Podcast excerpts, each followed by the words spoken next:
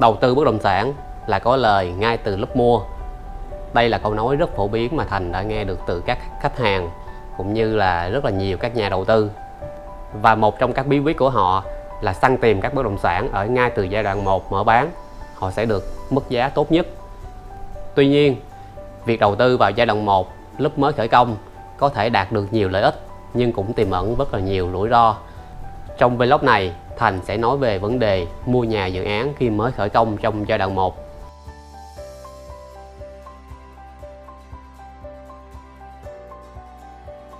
Chào mừng quý vị và các bạn đã đến với kênh Thành Vlog về bất động sản. Mua nhà dự án trong giai đoạn 1 là một vấn đề nóng hổi mà rất là nhiều nhà đầu tư quan tâm. Đầu tiên là Thành sẽ nói về lợi ích nhé. Đây là cái mà nhà đầu tư nào cũng mong muốn. Trên hết tất cả, lợi ích khi mua giai đoạn 1 đó là giá bán và lợi nhuận. Vào giai đoạn đầu, khi mà dự án còn rất là ít thông tin, họ tiết lộ rất là nhỏ giọt các thông tin như là mặt bằng, quy mô, à, giá dự kiến và một số hình ảnh, video, phối cảnh khá là đẹp. Tuy nhiên, các nhà đầu tư sẽ vẫn khá là e ngại và thăm dò, tìm hiểu bởi vì lúc này chưa có giá bán chính thức. Đúng lý, đối với các dự án nhà ở hình thành trong tương lai thì phải xây dựng xong móng cọc và nghiệm thu hoàn chỉnh thì mới được cấp giấy phép bán hàng. Tuy nhiên, thì các chủ đầu tư họ cũng vay ngân hàng và họ cũng cần đến những số tiền để xây dựng móng cọc. Cho nên họ sẽ mở bán ngay từ lúc mà dự án đang còn thiết kế mà mới sang lắp mặt bằng.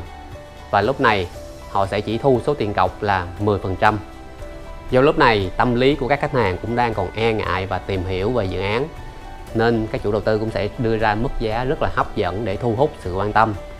Các dự án bất động sản, nhà ở hình thành trong tương lai sẽ được chia ra làm vài đợt bán hàng. Và một đặc điểm về giá bán đó là ở đợt mở bán sau sẽ có giá nhỉnh cao hơn đợt mở bán trước. Và thông thường, ở đợt mở bán thứ hai sẽ có giá cao hơn từ 5 đến 10% so với giá mở bán đợt 1. Đợt mở bán đầu tiên thông thường sẽ có mức giá thấp nhất đi kèm với rất là nhiều quà tặng, khuyến mãi, voucher, bốc thăm trúng thưởng để kích thích người mua và thu hút sự quan tâm. Và thông thường những người mua đợt 1 là những cái nhà đầu tư rất là dày dạn kinh nghiệm. Và nếu như bạn chưa có kinh nghiệm đầu tư đợt 1 thì hãy tìm hiểu từ những người thân, bạn bè của mình đã mua từ trước hoặc tìm hiểu từ những người sale, môi giới có kinh nghiệm. Một đặc điểm nữa của đợt mở bán đầu tiên đó là chủ đầu tư cũng cần thăm dò thị trường, thăm dò sức thu hút đối với khách hàng nên họ cũng sẽ mở với số lượng căn ít thôi. Ví dụ như một dự án mới mở bán gần đây ở Long Thành, dự án nhà phố biệt thự thì họ mới mở bán ban đầu chỉ có 65 căn thôi. Và nếu như sàn mà bán đạt được 95% rổ hàng thì họ lại mở tiếp 10 căn nữa tức là họ sẽ từng bước đo lường sự tiếp nhận của các khách hàng xem người người mua họ có chấp nhận với cái ờ, mức giá đó hay không trước khi mở bán giai đoạn 1 khoảng từ 1 đến 2 tháng, thì chủ đầu tư sẽ đưa thông tin lên. Và những người quan tâm muốn mua thì có thể booking giữ chỗ. Thông thường số tiền booking giữ chỗ sẽ khoảng 50 triệu đối với căn hộ trung cấp, hoặc là khoảng 100 triệu đối với dòng cao cấp. Đối với nhà phố biệt thự thì có thể lên tới mức 200 triệu. Đây chỉ là số tiền giữ chỗ và chưa có chuyển qua cọc.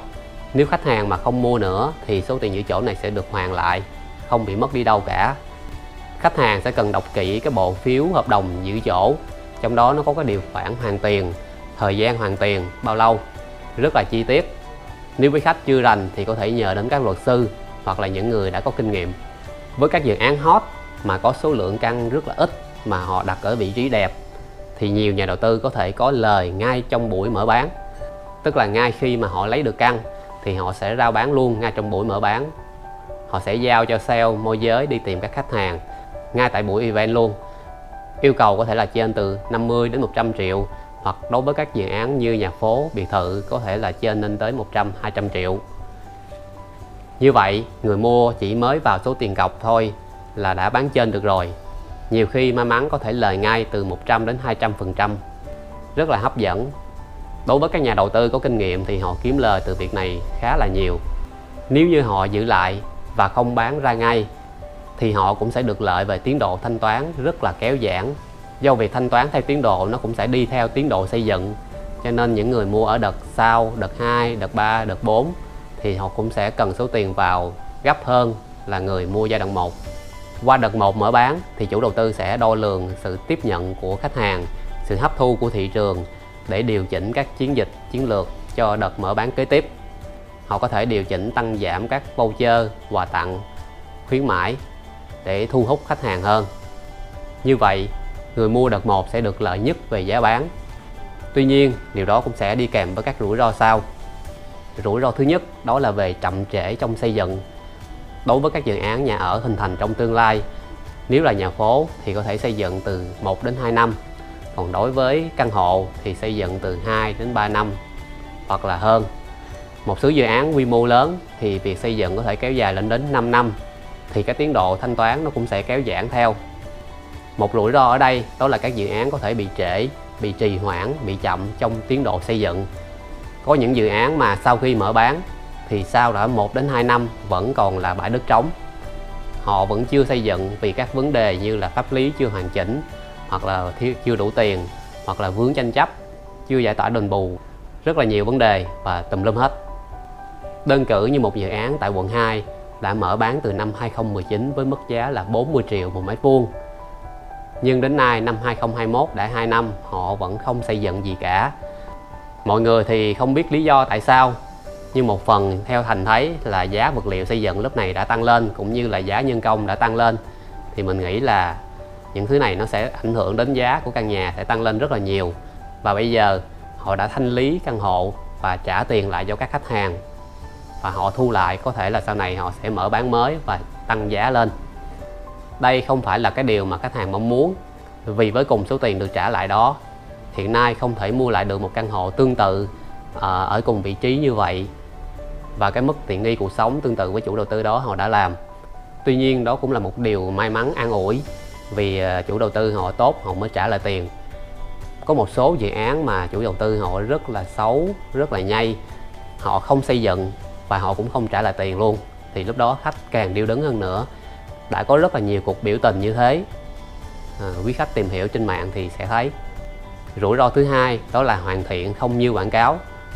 Lúc quảng cáo thì họ lên hình rất là đẹp làm cái nhà mẫu rất là đẹp luôn. Nhưng mà khi bàn giao thì các vật liệu bàn giao nó lại không tương xứng. Hoặc là lúc mà vô nhận nhà thì có thể là thấy tường nó bị bong tróc bị nứt. Các chi tiết bàn giao nó không được giống như cái nhà mẫu ban đầu mà họ đã xem. Để hạn chế các rủi ro mua nhà dự án trong giai đoạn 1 thì điều cần nhất là các khách hàng phải xem xét về chủ đầu tư năng lực à, tiểu sử lịch sử hình thành của chủ đầu tư.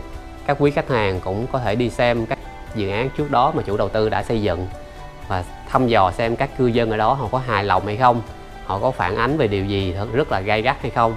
Nếu các cư dân hiện tại vẫn hài lòng thì bạn có thể cân nhắc mua nhà dự án mới trong giai đoạn 1 đối với các chủ đầu tư mới hình thành và mới làm cái dự án bất động sản đầu tiên, thì cũng có thể xem tiểu sử của họ họ có thể đã làm trong những cái ngành khác, hay là ngành công nghiệp, ngành xây dựng. Họ xây dựng những siêu thị chẳng hạn, hay là xây dựng cầu đường, xây dựng những công trình nhà nước, thì họ cũng có những cái kinh nghiệm nhất định để triển khai dự án bất động sản. Một điểm nữa để đánh giá về à, chủ đầu tư là xem các đối tác làm việc với họ, ví dụ như xem nhà thầu thi công, đơn vị quản lý, hay là đơn vị thiết kế cảnh quan có phải là các đơn vị có danh tiếng hay không? Một điểm quan trọng nhất của dự án nhà ở hình thành trong tương lai đó là pháp lý. Nó sẽ cần phải có sổ hồng giấy chứng nhận quyền sử dụng đất giấy phép xây dựng có quy hoạch thiết kế 1 trên 500 và chấp thuận chủ trương đầu tư của sở xây dựng. Thêm nữa nếu mà có ngân hàng và bảo lãnh thì sẽ rất là tốt. Vì khi mà chủ đầu tư mà làm việc được với ngân hàng á, thì ngân hàng họ sẽ kiểm tra rất là kỹ lưỡng thì họ mới vào để bảo lãnh và cho vay và nên làm việc với các sàn bất động sản lớn có uy tín và danh tiếng để đảm bảo sự an toàn cho việc đầu tư của quý khách. Mua nhà dự án trong giai đoạn 1 là một trò chơi mạo hiểm. Nếu như tất cả mọi thứ đều ổn và đều tốt thì chắc chắn người mua trong giai đoạn 1 sẽ có lời về dòng tiền và lợi nhuận. Các trường hợp mà bán lỗ thông thường là do người mua đã vay ngân hàng quá nhiều, có thể là vay lên tới 70 đến 80%. Sau đó họ gặp trục trặc vấn đề trong cuộc sống dẫn đến là không thể trả nổi là phần lãi cho ngân hàng thì họ phải bán lỗ ra gọi là bán cắt lỗ chứ không phải vì dự án đó nó có vấn đề. Nếu quý khách mà e ngại và sợ những cái rủi ro mở bán trong giai đoạn 1 thì có thể quan sát dự án từ từ theo dõi tiến độ xây dựng và mua trong đợt 2, đợt 3, đợt 4 khi dự án đã hình thành tương đối. Thì quý khách cũng có thể đánh giá được chất lượng của dự án và uy tín của chủ đầu tư. Nhưng khi mua ở đợt 2, đợt 3, đợt 4 cũng như là khi đã bàn giao nhà thì giá sẽ tăng cao. Đơn giản là vì khi mua an toàn thì giá sẽ cao, còn khi mạo hiểm thì sẽ mua được mức giá tốt nhất. Hy vọng đối với những điều thành vừa chia sẻ sẽ phần nào hữu ích đối với các nhà đầu tư bất động sản vừa mới tham gia vào thị trường. Sẽ tìm được các bất động sản ưng ý và đạt được lợi nhuận mơ ước. Nếu quý vị có câu hỏi hay thắc mắc gì thì hãy comment và bình luận bên dưới nhé. Thành sẽ theo dõi và trả lời tất cả. Và nếu bạn thấy hay thì hãy like và share vlog này nhé. Và hãy subscribe kênh của Thành để theo dõi các video bất động sản kế tiếp. Xin cảm ơn, thân chào và hẹn gặp lại.